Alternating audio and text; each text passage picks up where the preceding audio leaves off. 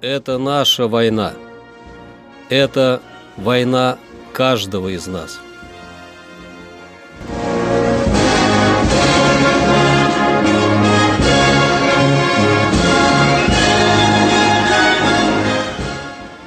Проект информационного агентства «Регнум. Война. Хроника 1941-1945 годов.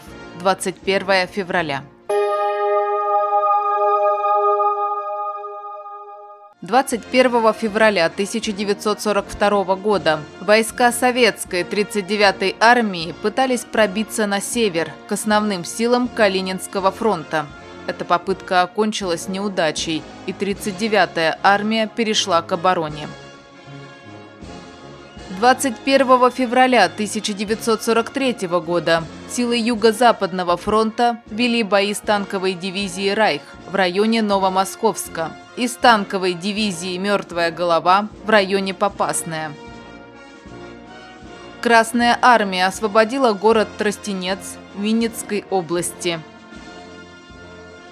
21 февраля 1944 года началась Рогачевско-Жлобинская наступательная операция войск Первого Белорусского фронта. К 26 февраля Красной армии удалось захватить плацдармы на левом берегу Днепра, но дальше продвинуться не удалось. К началу Рогачевско-Жлобинской операции армии противостояли части 276-й авиаполевой, 708-й охранной, 31-й, 296-й, 6-й и 383-й пехотных дивизий. Они подготовили на первом оборонительном рубеже от 2 до 5 эшелонированных траншей. Второй оборонительный рубеж проходил вначале по реке Друдь, а затем по Днепру. Ширина реки Друдь была 25-60 метров, глубина 2-3 метра. Толщина льда достигала 10-12 сантиметров. Ширина Днепра составляла от 150 до 300 метров, глубина от 3 до 8 метров. Широкая долина реки хорошо просматривалась с высокого правого берега. Толщина льда в основном русле Днепра не превышала 8-12 сантиметров. Из-за сильной оттепели на реке имелось много полыней, а в ряде мест лед отошел от берега на 2-6 метра. Снежный покров был незначительным, в долинах и оврагах скопилась вода. Замыслом командующего армией намечалось главный удар нанести в направлении Кистени Старое Село, с тем, чтобы обойти Рогачев с севера. Тем самым обеспечивалось решение сразу двух задач – захват плацдарма на западном берегу Днепра, выход в тыл группировки врага, продолжавшей занимать оборону на восточном берегу реки, и вынуждение ее к отходу. Особым элементом оперативного построения являлся лыжный отряд, состоявший из двух батальонов. Перед ним стояла задача накануне наступления проникнуть в тыл врага, овладеть Рогачевым и удерживать его до подхода соединений 41-го стрелкового корпуса. Этот отряд начал рейд в ночь на 21 февраля. На подступах к Рогачеву он установил переход врага к обороне на заранее подготовленном рубеже.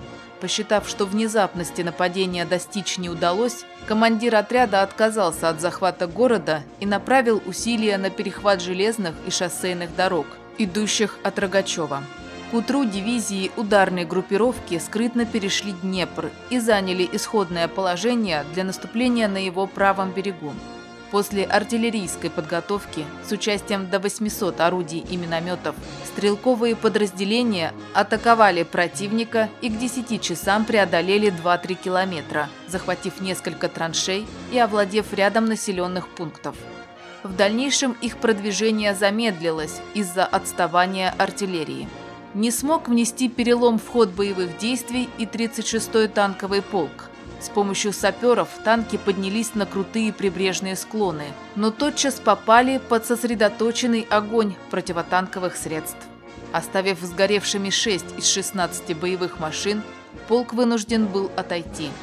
Темп наступления удалось повысить лишь с вводом в бой вторых эшелонов полков и дивизий – к исходу дня соединения 80-го и 41-го стрелковых корпусов захватили плацдарм глубиной до 5 километров и шириной 14 километров, но они так и не смогли прорвать тактическую зону обороны.